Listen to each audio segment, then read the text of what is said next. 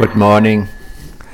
I I think you know that uh, kingdom of God is very very international, and Germans are only a very very little part of it. So I am very glad to see some brothers and sisters who speak better English than German. Welcome to this church service. Welcome in the kingdom of God, and I pray that God bless you this morning in our church. You, you are part of it. Welcome. Ja, jetzt mache ich auf Deutsch weiter, das geht leichter. Und ähm, unser Thema ist lebendiger Glaube. Lebendiger Glaube irgendwie, okay, die, Überschrift passt immer, das klingt fromm und äh, was bedeutet das eigentlich? Lebendiger Glaube. Heißt das so vielleicht keine Glaubenszweifel haben? So die Richtung? Oder heißt das, ich kriege Herzklopfen, wenn ich an Jesus denke, dann, dann ist der Glaube lebendig? Ich glaube, das sind schon mal keine schlechten Ideen, keine schlechten Antworten, aber, aber das trifft es nicht. Und äh, ich bringe euch mal mit, was ich glaube, was lebendiger Glaube bedeutet. Ähm, das gute Stück tut nicht, was ich möchte. Ich hätte gern die nächste Folie. Ah, also, lebendiger Glaube bedeutet, in einer permanenten Beziehung mit dem Gott der Bibel zu leben. Lebendig ist ein Glaube, wenn du ständig in einer lebendigen Beziehung mit dem Gott lebst, wie er in der Bibel beschrieben wird, wie er sich uns offenbart, wie er herrscht in der unsichtbaren Welt und immer wieder auch in unserer Mitte ist, wie wir gerade gesungen haben. Genau. Und um das zu zeigen, wisst ihr, da steht in der Bibel öfter ein Vergleich mit einer Pflanze. Deswegen habe ich euch diesen Baum hier mitgebracht. Und äh, mal steht in der Bibel in dem Vergleich die Pflanze für den einzelnen Christ und mal für die ganze Gemeinde. Beides kommt vor. Und ich sage euch mal, als ich neu in Hasloch war, da habe ich einen kleinen Ableger mitgebracht. Der war aus dem Botanischen Garten in Marburg.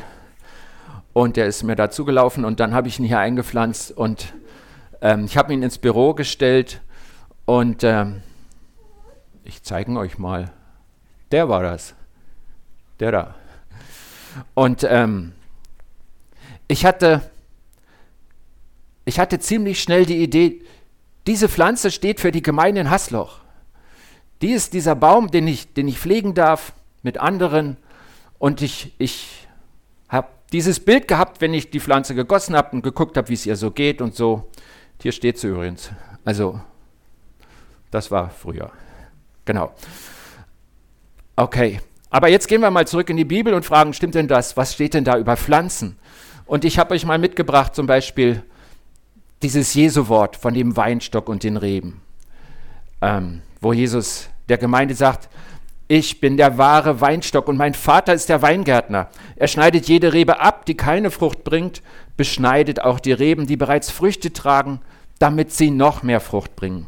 Und ein paar Verse später, ich bin der Weinstock, ihr seid die Reben. Wer in mir bleibt und ich in ihm, wird viel Frucht bringen. Denn getrennt von mir könnt ihr nichts tun. In dieser lebendigen Beziehung leben. Das ist ja auch Jesu Vorbild, daran können wir uns orientieren. Er hat von sich selber gesagt, ich versichere euch, der Sohn kann nichts von sich heraus tun. Er tut nur, was er den Vater tun sieht. Was immer der Vater tut, das tut auch der Sohn. Jesus sagt, ich kann nichts tun ohne den Vater. Ich sehe nur das, was ich den Vater tun sehe. Er hat uns vorgelebt, was er hier auch über uns sagt. Diese ganz starke Verbindung. Er beschreibt uns seine Beziehung zum Vater als unser Vorbild. Und er sagt dann, auch du kannst nichts tun ohne Jesus ohne den Vater. Und dann lesen wir hier auch noch drin, hier der Vater, der ist ja aktiv, nicht? der schneidet da dran herum. So, im Vers 2, ähm, er stutzt den Weinstock der Gemeinde. Und ähm, ehrlich gesagt, das habe ich mit dem Topf auch gemacht. Also irgendwann wuchs der immer länger und da dachte ich mir, der kippt ja nur um und der soll doch irgendwie buschig werden und so geht es ja nicht. Und dann habe ich ihn gestutzt. Ihr wollt sicher sehen, wie das aussieht. So, also etwa in der Höhe da, da so habe ich ihn abgeschnitten, damit er sich verzweigt. Und ähm, ich denke, das kennen wir auch aus der Gemeinde, dass die Gemeinde das Gefühl hat, jetzt wird sie zurückgestutzt, jetzt, Jetzt fehlt ein Ast. Der war schön, der lebte, der war da, aber er ist wieder weg. Ähm, ich, finde, ich, ich denke, ihr, euch fallen Menschen ein, die aktiv in der Gemeinde mitgelebt haben, dann aber die Gemeinde und teilweise dann auch den Glauben wieder verlassen haben. War es eine Entscheidung des Einzelnen oder steckte dahinter einfach der Vater, der, der Gärtner, wie es Jesus in dem Vers eben in dem Gleichnis vom Weinstock andeutet. Und nicht immer hört ja der Glaube auf. Ich habe äh, als erstes fiel mir Mantix ein. Ich weiß nicht, ob er sie noch kennt. Die haben hier im Rahmen unserer Gemeinde geheiratet und haben sich irre eingebracht im, in der Powerbox. So, so mit Herz und mit Zeit und auch auf anderen Arten und Weisen. Und sie sind weggezogen und sie sind jetzt aktiver Teil einer anderen Gemeinde. Also als wenn Gott auch Zweige so umfropft. In unserer globalisierten Welt mit der Mobilität passiert das immer öfter. Oder viele Gemeindekinder, die hier gewachsen sind, die hier entstanden sind und jetzt woanders Teil eines Baumes sind. Gott stützt auch unseren Gemeindebaum immer wieder. Und ihr Lieben, er meint es gut damit. Er ist der gute Gärtner. Er hat ein Bild vor Augen. Er sagt, aus dieser Pflanze wird dieser Baum. Und ich mache das. Ich bin da dran. Lebendig mit Gott verbunden leben. Diese lebendige Beziehung zwischen dir und Gott, die wächst wie eine Pflanze. Auch Paulus benutzt dieses Bild. Er sagt mal, Wer ist denn Apollos oder wer ist Paulus, also er selber? Sie sind Diener des Herrn, durch die ihr zum Glauben gekommen seid, und jeder dient dem Herrn mit den Gaben, die er bekommen hat. Ich habe gepflanzt, Apollos hat gegossen, aber Gott hat es wachsen lassen. Egal, wer dich zum Glauben geführt hat, wessen Predigten dich begeistern. Gott ist es, der das geistliche Leben in dir pflegt und schützt. Und er schenkt, dass du wächst dass deine Beziehung zu Gott stärker wird, du mehr mit ihm verbunden bist, du mehr Dinge tun kannst, die er in dir vorbereitet hat. Das ist Gottes Wirken in dir. Ich habe uns drei Schlagworte mitgebracht. Wir bleiben immer beim Gemeindebaum und auch bei dir persönlich. Wachsen, Krankheiten und Dünger. Wachsen, die lebendige Beziehung zu Gott pflegen. Das tut erstmal Gott. Gott, der ist der Gärtner. Und äh, das berichtet Jesus in einem Gleichnis. Das schauen wir uns jetzt mal, da hören wir mal kurz rein. Ein Mann hatte einen Feigenbaum in seinem Weinberg stehen. Doch wenn er kam, um nach Früchten zu sehen, dann fand er keine. Schließlich sagte er zu seinem Gärtner, seit drei Jahren suche ich Frucht an diesem Feigenbaum und finde keine. Hau ihn um. Wozu soll er den Boden aussaugen? Herr, erwiderte der Gärtner, lass ihn dieses Jahr noch stehen. Ich will den Boden um ihn herum aufgraben und düngen. Vielleicht trägt er dann im nächsten Jahr Frucht. Wenn nicht, kannst du ihn umhauen lassen. Jesus erzählt dieses Gleichnis und er sagt, ich bin der Gärtner. Ich bin also der, eigentlich Gärtner ist hier der andere. Gärtner ist der Vater und der Sohn kommt. Er ist der, der pflegt, der nochmal den Boden auflockert, der nochmal düngt. Der sagt, ich, ich, ich kämpfe um diese Pflanze. Das ist Jesus, dein guter Gärtner. Also wir haben gefragt, wachsen, wer macht das? Das ist Gott, der ist der Gärtner. Aber weißt du was? Das, das kannst du auch tun. Auch du kannst zum Wachsen beitragen. Und wie macht man das? Indem man zu Gott kommt. Wir haben hier die zwei Begriffe. Wachsen, wie macht man das?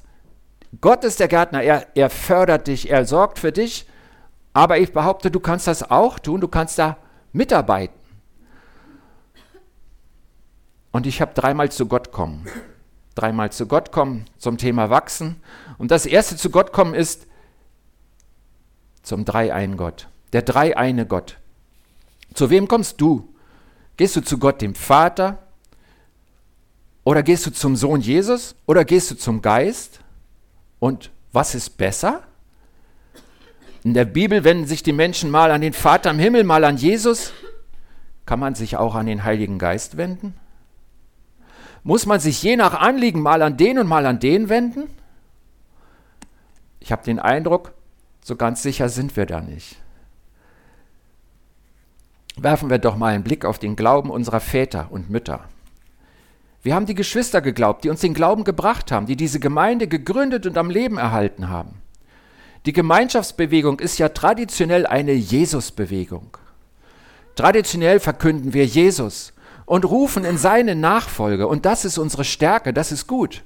Ich glaube, da sind wir mit einem guten Erbe unterwegs, ein Pfund, mit dem wir leben dürfen. Jesus bringt alle seine Nachfolger zum Vater. Und er sagt uns, dass er, er, Jesus ist eins mit dem Vater. Auch zum Vater beten wir, wir lehren darüber und wir haben Seminare, damit unser Vaterbild gesund und biblisch ist. Auch damit, glaube ich, können wir umgehen. Und unsere Väter kannten auch den Heiligen Geist und hörten auf ihn. Ich weiß nicht, ob du das Lied kennst aus unserer Tradition. O komm, du Geist der Wahrheit und kehre bei uns ein. Wenn du das gesungen hast, dann ist es ein Gebet zum Heiligen Geist, oder? Wenn du den Text nimmst. Geschrieben hat das Philipp Spitter 1827 an Pfingsten, also das Lied ist fast 200 Jahre alt. Einer der Väter, der Gründer, der Vorarbeiter unserer Gemeinschaftsbewegung. Und hier in unserer Gemeinde, wie ist es hier? Ich habe Unterlagen gefunden vom 60-jährigen Jubiläum. Das war genau vor 40 Jahren, 1983, denn wir werden ja 100 dieses Jahr. Und da haben sie Berichte verfasst, Rückblicke und Leute interviewt. Und ich habe gelesen, dass Schwester Esther 1938 nach Hasloch kam und lebte und wirkte bis nach dem Zweiten Weltkrieg hier in unserer Gemeinde. Eine Diakonisse, Schwester Esther. Was ist einer Diakonisse eigentlich wichtig im Dienst? Wisst ihr das?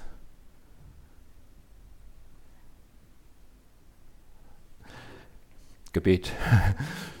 Oder Jesus. Jesus passt auch immer. In der Jungschau muss man Jesus sagen. Also, sie hat gesagt, im Rückblick auf die Zeit, im Großen und Ganzen kann ich sagen, Hasloch war immer eine heimliche Liebe von mir. Warum? Weil ich in vielerlei Weise dort das Wirken des Heiligen Geistes miterlebt habe. Dachte ich mir, wow, wie konnte die denn das sehen? Die hatte eine Antenne für Gott im Geist, Schwester Esther. Nachher kam Schwester Annie und sie berichtet, im Januar 1956 nahm mich Herr Wehrheim, unser damaliger Hausvater, mit nach Hasloch zu einer Gemeinschaftsstunde. Der Saal in der alten Winterschule, Langgasse 99, war dicht besetzt. Das Wort wurde durch Laienbrüder in Teamarbeit verkündet. Zwischendurch sang man frische Chorusse. Herr Wehrheim machte den Schluss. Es wehte ein lebendiger Geist. Das habe nicht ich gesagt, das sagte Schwester Annie. Und ich freue mich über diese Berichte. Auf diesen geistlichen Booten stehen wir heute. Wenn du das Erbe deiner Väter pflegen willst, wende dich an den dreieinen Gott. Mir ist eine alte Schwester von uns eingefallen, sie kann nicht mehr kommen, aus körperlichen Gründen und auch der Kopf macht nicht mehr so mit, die Rose Linke. Sie ist Teil dieser Gemeinde und ich habe sie öfter besucht, gerne besucht, weil sie war so fröhlich. Sie sprudelte so über von dem, was sie mit Jesus erlebt. Sie erzählt mir, wie sie jeden Tag mit Jesus plant und dann geht sie raus, weil er sagt, du solltest jetzt rausgehen, nach den Hühnern gucken und, und, und, und dann erlebt sie irgendeine Bewahrung und dann sagt sie, das war Jesus und wisst ihr was? Das ist total ermutigend. Das war eine Schwester mit einem, oder ist eine Schwester mit einem lebendigen Glauben. Nur, ich würde dasselbe beschreiben im Heiligen Geist. Ich würde sagen, das hat sie doch, der Heilige Geist hat sie doch geleitet, also der hat sie doch ausgeführt. Und ich glaube, wir haben beide recht. Ich bin sicher, egal ob du zum Gott, dem Vater betest, zum Sohn Jesus Christus oder zum Geist, es kommt immer an die richtige Adresse. Du kannst gar nichts falsch machen. Die sind doch eins. Jesus sagt, der Vater und ich sind eins. Und Jesus sagt, ich komme zu euch. Und dann sagt er zwei Sätze später, ich sende euch den Geist. Er sagt, ich und der Geist, wir sind auch eins. Wichtig ist, dass du zum lebendigen Gott kommst und die Beziehung mit ihm pflegst. Zu Gott kommen, der dreieine Gott. Zu Gott kommen, die Stille suchen. Da haben wir ja das Vorbild von Jesu, der, der ist doch unser Vorbild, oder? Er verließ immer wieder die Menschen ihr Lieben, und das hat er nicht gemacht, weil er die Nase voll hatte oder sowas, sondern weil er die Stille brauchte, um den Vater zu hören. Er investierte Zeit, stille Zeit in seine Beziehung zum Vater. Und wenn Jesus das brauchte, dann brauchst du es auch. So wie ich es sehe, war die Stille vielleicht noch nie vorher so angefochten wie heute in unserer Zeit. Ich habe mal gehört, ob die Daten ganz stimmen, weiß ich nicht. Vielleicht ist das Verhältnis noch krasser, aber irgendwie so, du empfängst heute in vier Wochen mehr Informationen als die Menschen vor 150 Jahren in ihrem ganzen Leben. Also du bist reich gesegnet, du weißt alles vielleicht. Und das hat ja auch Vorteile. Du hast viel mehr Überblick. Nicht? Also man kann auch diese Lexikas wegschmeißen, die man damals für viel Geld gekauft hat. Man braucht ja nur noch zu googeln. Und dann ist es meistens noch genauer und aktueller. Du weißt alles. Aber die Kehrseite der Medaille ist, dass du viel mehr als die Generation vor dir um die Stille kämpfen musst. Wenn du nicht regelmäßig Stille vor Gott einbaust in deinem Leben, dann ist deine Beziehung zu Gott so getrübt wie der Fernsehempfang mit einer Schüssel, die nicht ausgerichtet wurde auf den Satellit. Kennst du das? Nur Rauschen, Krach, aber nichts, was ankommt. Irgendwann empfängst du nichts mehr, nur noch Rauschen. Wie viel Mühe, wie viel Zeit investierst du in deine Beziehung zu Gott? Schaffst du Räume, wo dein Ohr so frei ist, dass du ihn hören kannst und dein Herz? Ich habe gesagt, was kannst du beitragen zum Wachsen? Das eine ist, du kannst zum dreieinen Gott kommen. Da haben wir was geklärt. Das zweite ist die Stille suchen. Das dritte ist vor seinen Thron treten. Ich glaube, wir singen ja, mutig komme ich vor den Thron. Ich habe überlegt, ob ich es dem Lobpreisteam vorschlagen soll, aber ich bin immer zu spät, dann muss ich eure Planung umwerfen. Guckt mal, ob er das Lied kennt. Mutig komme ich vor den Thron. Kennt ihr? Habt ihr mitgesungen? Genau. Oder allein aus Gnaden stehe ich hier vor deinem Thron, mein Gott, bei dir. Aber ehrlich gesagt, ihr Lieben, ich dachte lange, man muss richtig fromm abgedreht sein, so wie Paulus, der berichtet, er sei bei Gott im dritten Himmel gewesen. 2. Korinther 12 kannst du das nachlesen. Ich gedacht, okay, Paulus ja, aber der war ja sowieso komisch. Und ich? Da? Was ist das? Wisst ihr was? Und Gott hat mir gezeigt, dass er schon jetzt auch mich und auch dich vor seinen Thron einlädt. Da tönt dann vielleicht eine ganz liebe Melodie und du kommst zum Frieden. Könnte sein. Ne? Jedenfalls, äh, als ich anfing, Stille vor Gott zu suchen, sah ich mehrfach mich im Thronsaal Gottes, in seiner Gegenwart. Und jeder Besuch dort, der tut mir so gut, stärkt meinen Glauben, meine Beziehung zu Gott. Und irgendwann sagte Gott zu mir, male das, was du gesehen hast. Und ich habe dieses Bild gemalt, ich habe es euch letztes Jahr gezeigt. Das ja, das war nicht Picasso. Ähm, genau, so ähnlich sah es aus. Ich denke, das kommt eine Aussage rüber. Und ich habe es gemalt und ich wusste nicht, was diese blauen Linien hier bedeuten im Thronsaal. Was ist das denn? Ich habe mich immer da auf der Seite gesehen. Und dann habe ich Gott gefragt, Gott, was sind denn diese blauen Linien im Thronsaal? Das, das ist nicht so schön geworden. Das war so transparent, kristallklar, hellblau. Und irgendwann sagt Gott mir, das ist lebendiges Wasser, das die reinigt, die aus der Welt vor meinen Thron kommen. Also in dem Bild, was ich gesehen habe, waren die Menschen bei Gott und dann konnte man aus der Welt auch hinzutreten vor den Thron der Gnade. In Hebräer 4, Vers 16 lesen wir, Lasst uns deshalb zuversichtlich vor den Thron unseres gnädigen Gottes treten. Dort werden wir die Barmherzigkeit empfangen und Gnade finden, die uns helfen wird, wenn wir sie brauchen. Das sagt uns Gott in der Bibel. Du bist eingeladen, vor Gottes Thron zu kommen. Das ist gut für dich. Und schaut mal genau hin. Da steht, da empfangen wir was, was uns helfen wird. Hilfe, wenn wir sie brauchen. Glaubst du, du brauchst in der Ewigkeit noch Hilfe? Der Vers ist eindeutig in unser Jetzt geschrieben. Jetzt brauchen wir Hilfe und jetzt können wir vor den Thron der Gnade kommen. Das ist genau meine Hoffnung, meine Sehnsucht im Lobpreis, Gott wieder zu begegnen. Lobpreis hilft mir dabei. Und es hilft mir sehr dabei, wenn ich aktiv bin, wenn ich aus dieser Konsumentenhaltung raustrete, wenn ich vor Gott stehe und betende Hände hebe, da löse ich mich aus meinem gemütlichen Stuhl. Ich stelle mich aktiv vor Gott. Und ihr Lieben, das ist kein Trick. Das ist keine christliche Pflicht nach dem Motto, so ist es besser, so müsst ihr es alle machen. Das ist einfach eine Hilfe zum Glauben, dass ich aktiv vor Gott komme. Und wir haben hier in der Gemeinde diese Atmosphäre, dass man es ausprobieren darf. Und dafür bin ich so unglaublich dankbar.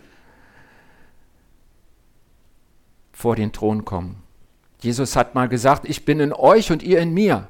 Und wir beten immer, Jesus, komm du zu uns. Und er tut es aber wir können auch zu ihm gehen. Wir können schon jetzt geistlich vor seinen Thron treten und wir werden dort erfrischt, wir werden beschenkt. Auch das ist Teil der Botschaft Gottes. Eine Beziehung in beiden Richtungen. Ich denke, als ihr verliebt wart oder noch seid, ihr trefft euch ja nicht nur immer da, ne? Ihr kommt auch mal dahin, oder? Mal geht der eine zum anderen und mal umgekehrt. Das kannst du auch mit Gott. Also, was können wir tun? Was können wir dazu beitragen? Gott, dem Gärtner helfen, dass unser Glaubensbaum wächst. Den Dreieinen, zum dreieinen Gott kommen, die Stille, um die Stille kämpfen und vor den Thronsaal treten. Diesen geistigen Moment sich schenken lassen, den Gott uns geben will. Wisst ihr was? Es gibt ja auch Krankheiten. Und das ist dieser Baum, Irgendwann seht ihr, das Abschneiden hat geholfen, er hat sich verzweigt und dann wurde der Baum richtig krank. Der verlor alle seine Blätter. Und dann, dann wurde es noch schlimmer. Dann, dann hat er so einen weißen Belach gekriegt. Hier, den konnte man abreiben. Ich habe dann mal mit so einem Verdünner drauf rumgerieben, auch das hat er überlebt. Aber ähm, gesund wurde er nicht davon. Und ähm, dann habe ich ein Blatt mitgebracht zum Gärtner. Dachte ich, jetzt frage ich einen Fachmann. Der hat sich das Blatt angeguckt und gesagt, also den Topf musst du wegschmeißen, zieh doch eine neue Pflanze. Ja, da habe ich mich für den Rat bedankt, aber ich dachte, ich kann doch nicht meinen Gemeindebaum wegwerfen, oder? Also ich meine, also, nee. Und das ist halt eine Realität, dass es auch Krankheiten gibt. In der Pflanzenwelt oder in der Tierwelt oder in deinem Leben kennst du das. Und die bedrohen auch unser geistliches Leben. Was für Krankheiten gibt es denn da? Ich bringe euch drei mit, alle mit S. Gibt wahrscheinlich viel mehr, aber die drei schauen wir uns mal an. Die erste ist die Sünde. Das ist ja so der Klassiker, nicht? Aber die Frage ist, wie allergisch reagierst du auf Sünde? Stört dich das? Regt dich das auf? Bist du entsetzt, wenn du merkst, Mann, das hat Gott nicht gefallen und ich mache es trotzdem? Jede Sünde steht zwischen dir und Gott. Ob es nur Egoismus ist, Hartherzigkeit oder Ehebruch oder Gewalt oder was auch immer, die Listen, glaube ich, die sind nicht so unbekannt. Gott sagt dir, denn der Lohn der Sünde ist der Tod. Das unverdiente Geschenk Gottes dagegen ist das ewige Leben durch Christus, Jesus, unseren Herrn. Jede Sünde ist tödlich. Du kannst das nicht wegreden, sonst verlässt du Gottes Wahrheit. Nehmen wir an, du hast gegen ein Wort Gottes gehandelt. Diese Situation kenne ich. Ich glaube auch nicht, dass man sie vermeiden kann. Und jetzt? Wie gehst du damit um? Bringst du es zu Gott? Bittest du ihn um Bereinigung? Oder versuchst du die Schwamm drüber Methode und machst einfach so weiter, als würde nichts vorliegen? Es gibt einen harten Vers ähm, im Hebräerbrief, noch habt ihr im Kampf gegen die Sünde nicht bis aufs Blut Widerstand geleistet. Hier geht es nicht um Selbstkasteiung, das haben Christen auch mal gemacht im Mittelalter. Ich glaube, das war einfach ein Irrweg. Es geht um deinen ganzen Einsatz. Was mich an diesem Satz herausfordert, ist das Maß des Einsatzes gegen die Sünde, der Kampf, wie er hier schreibt, bis aufs Blut. Was setzt du ein, um gegen deine Sünde zu kämpfen? Wie wichtig ist dir das, dass sowas nicht wieder vorkommt, beendet wird, keinen Raum mehr hat in meinem Leben?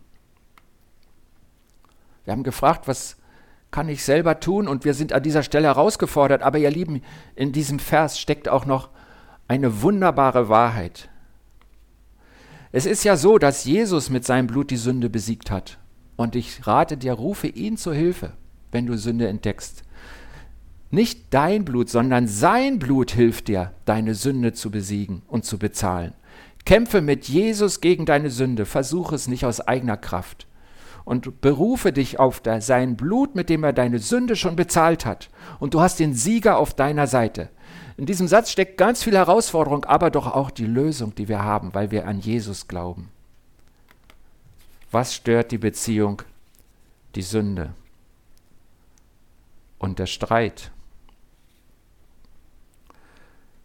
Wie gesagt, die Liste ist nicht vollständig, aber darüber möchte ich reden. Es gibt zum Beispiel ja, die Aufforderung, ich denke, wir wissen es, lebt mit allen Menschen in Frieden, soweit das möglich ist und an euch liegt. Gott will, dass du aktiv jeden Streit beendest, von dem du mit betroffen bist. Liegst du mit jemandem im Unfrieden? Was hast du schon getan, um das zu ändern? In dieser Gemeinde hier gab es immer wieder Streit. Nicht nur, als mein Vorgänger gehen musste, auch vorher schon. Ich habe ein Protokoll gelesen, da kamen Namen drin vor von Leuten, die jetzt in der Gemeindeleitung sind, die waren damals im Jugendkreis.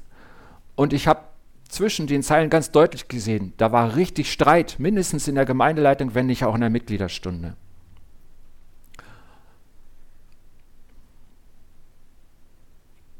Wir haben heute Frieden in dieser Gemeinde. Wunden heilen gerade oder sie sind verheilt. Und Gott hat Versöhnung und einen Neuanfang geschenkt. Versöhnung, gute Beziehungen untereinander sind ein Schatz in der Gemeinde. Ich bitte euch, hütet diesen Schatz.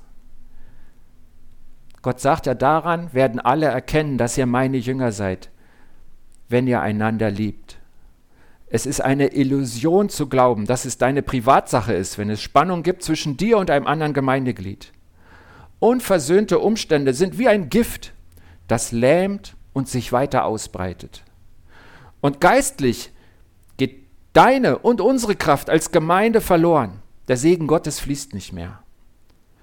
Er fließt nicht mehr dort, wo Spannung und Unversöhntheit zwischen Gliedern der Gemeinde bestehen. Diese Gemeinde wird nicht wachsen, sondern kümmern, wie mein kranker Baum. Also, wir haben gefragt, welche Krankheiten stören die lebendige Beziehung an meinem armen kleinen Baum und in der Gemeinde? Wir haben schon gesehen, es ist die Sünde und es ist der Streit und wir loben Gott, wenn es vorbei ist. Ich habe noch ein Stichwort gefunden. Eins, was mich auch sehr berührt, weil ich glaube, es trifft einen Kern eines Problems, das Gott mit uns Menschen hat. Das dritte S, Selbstgerechtigkeit. Selbstgerechtigkeit. Ein christlicher Philosoph, 2008 ist er gestorben, deutscher Günther Rohrmoser, der hat mal gesagt, der Verzicht auf Selbstrechtfertigung ist der erste Schritt zur Heiligung. Wenn du darauf verzichtest, dich selbst gerecht zu sprechen, dann ist das der erste Schritt in der Beziehung mit Gott, dass du mit ihm wachsen kannst, dass du immer mehr in die Rolle des Heiligen hineinwächst. Wenn du etwas getan hast, wartet mal, den Spruch wollt ihr lesen, ne? Wenn du etwas getan hast gegen Gottes Willen, wenn dich jemand kritisiert und er ist nicht boshaft dabei, es kommt irgendwas, dann, dann rechtfertige dich nicht selbst. Versuch es mal. Alle Sätze und Gedanken, die mit aber beginnen, die sind deine Selbstrechtfertigung. Aber die Person, die hat doch angefangen. Aber das machen doch alle so. Aber ich konnte nicht anders. Aber es ist eben so. Aber versuche auf alle diese Rechtfertigungen und Gedanken zu verzichten. Ich sehe einen Zusammenhang mit dem Jesu-Wort, Markus 2, wo Jesus gesagt hat, nicht die Gesunden brauchen den Arzt, sondern die Kranken. Ich bin nicht gekommen, um Gerechte zu rufen, sondern Sünder. Jahrelang habe ich gedacht, also ich will ja unbedingt, dass Jesus zu mir kommt, aber ich bin doch kein Kranker, ich bin doch ein Gerechter, so, also einer von den 99 Schafen. So, kommt er nicht zu mir? Aber ich glaube, es ist so gemeint. Wenn du selber sagst, ich bin gerecht, ich brauche Jesus nicht. Deine Kritik stimmt nicht. Hier, ich, alles glatt, alles gut. Dann bringst du dich um Jesus, denn du brauchst Jesus auch. Verzichte darauf, dich selbst zu rechtfertigen und vertraue auf den, von dem die Bibel sagt, der Herr kämpft für dich. Ihr aber könnt ruhig abwarten. Stille sein hat Luther übersetzt. Ruhig abwarten gefällt mir. Der Herr wird für dich streiten. Das steht in der Bibel, zweiten Buch Mose. Und das tut Gott. Glaube das und du wirst im Glauben wachsen. Die Krankheit, die dein Glauben zerstört, heißt Selbstrechtfertigung. Ich bin okay. Dann sagst du, du brauchst Jesus nicht und das ist ganz, ganz schlecht für dich. Krankheiten und wisst ihr was? Jetzt kommt der Dünger. Es gibt ja auch noch die andere Seite. Irgendwie ist ja der Top groß geworden, ne? ähm, was fördert meinen Glauben? Diesmal habe ich euch drei M mitgebracht. Das erste M ist Mitleben. Mitleben in der Gemeinde. Wir haben wieder ein Bibelwort dazu, im Hebräerbrief steht, und lasst uns aufeinander achten und uns gegenseitig zur Liebe und zu guten Taten anspornen. Deshalb ist es wichtig, unsere Zusammenkünfte nicht zu versäumen, wie es sich einige angewöhnt haben. Wir müssen uns doch gegenseitig ermutigen und das umso mehr, je näher ihr den Tag heranrücken seht, an dem der Herr kommt. Ein paar Verse weiter. Werft also eure Zuversicht nicht weg, sie wird reich belohnt werden. Angewöhnt. Was hast du dir angewöhnt? Bist du aktiv Teil der Gemeinde? Gibst du deinen Geschwistern und nimmst du von ihnen? Wie gehst du in den Gottesdienst? Bringst du etwas mit, das du anderen geben kannst? Das ist ja biblisch. Wenn er zusammenkommt, hat jeder etwas, schreibt Paulus im ersten Korintherbrief. Kommst du mit Erwartungen an Gott? Willst du ihm begegnen? Mitleben. Das zweite M, mitarbeiten. Ihr lieben Mitarbeiten, das ist jetzt nicht der Spruch, um die Mitarbeiter bei der Stange zu halten, nach dem Motto, wir brauchen auch, also, also mach es, es ist gut für dich, sondern das ist ein Teil der geistlichen Realität. Es ist einfach so, dein Glaube wächst, wenn du ihn anwendest. Das hat Gott so gemacht, das ist so. Und dein Glaube verkümmert, wenn du ihn nicht anwendest, in deinem Tun, in deinem Leben. Beispiele gibt es wirklich viele. Am Freitag ähm, war hier der Jugendgottesdienst und zwei Leiter sind krank geworden. Und ich habe jetzt kurz vor dem Gottesdienst von zweien gehört, die nicht aus dem Alter waren, aber die was gehört hatten. Und die sagten, es sei richtig gut gewesen. Wir sind stolz auf die Truppe. Unsere Gastgeber waren alles Teenies.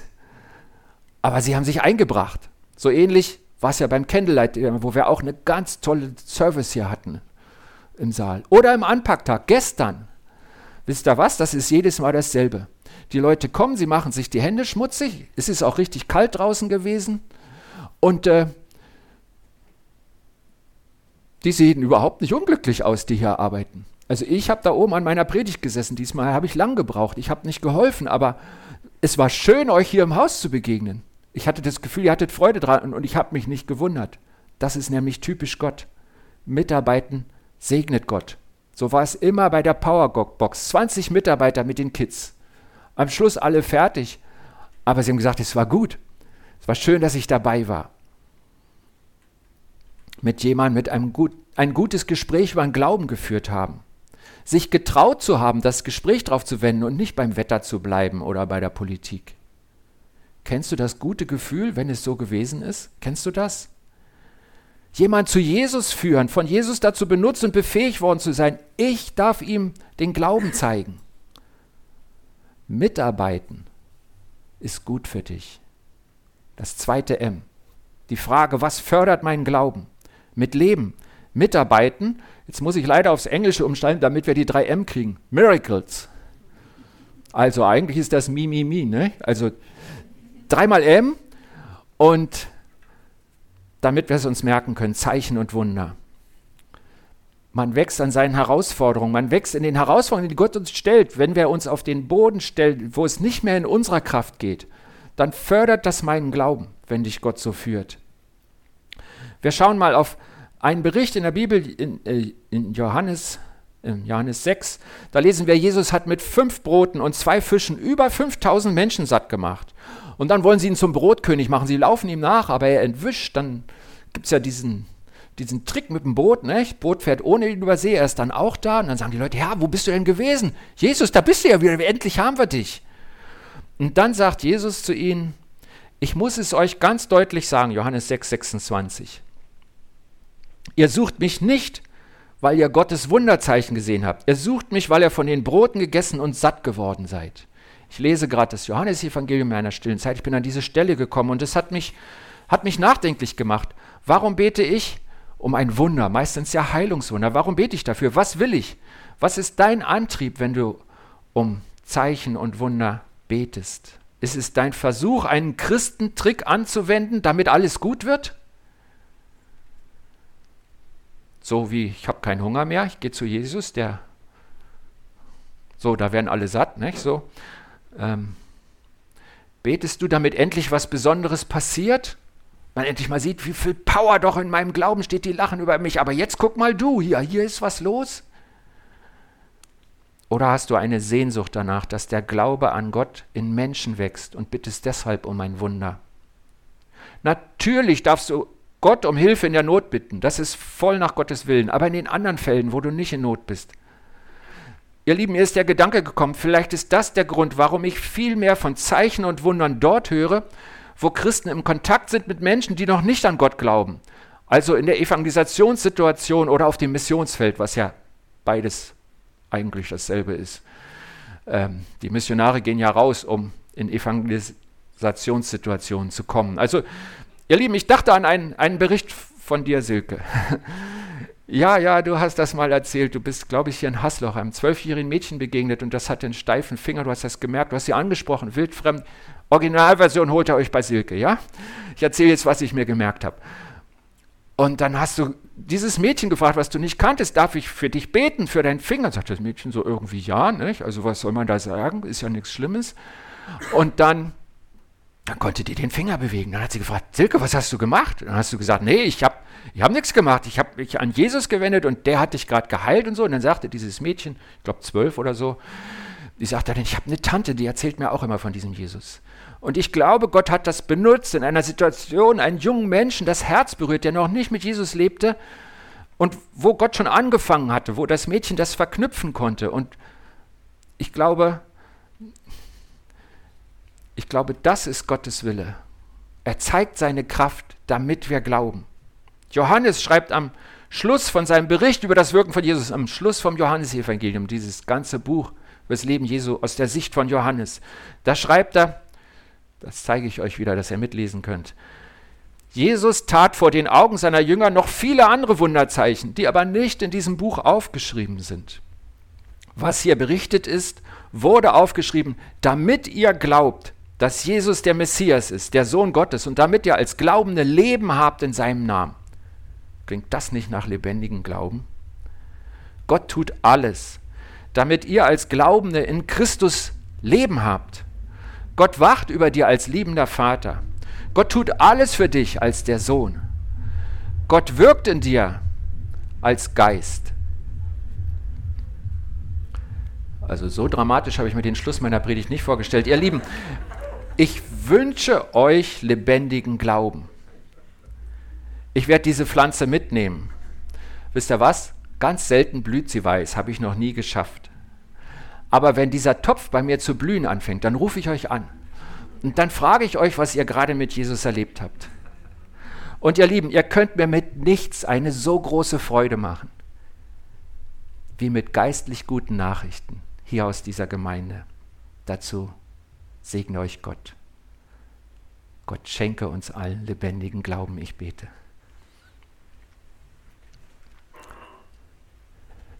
Jesus, du bist der Herr.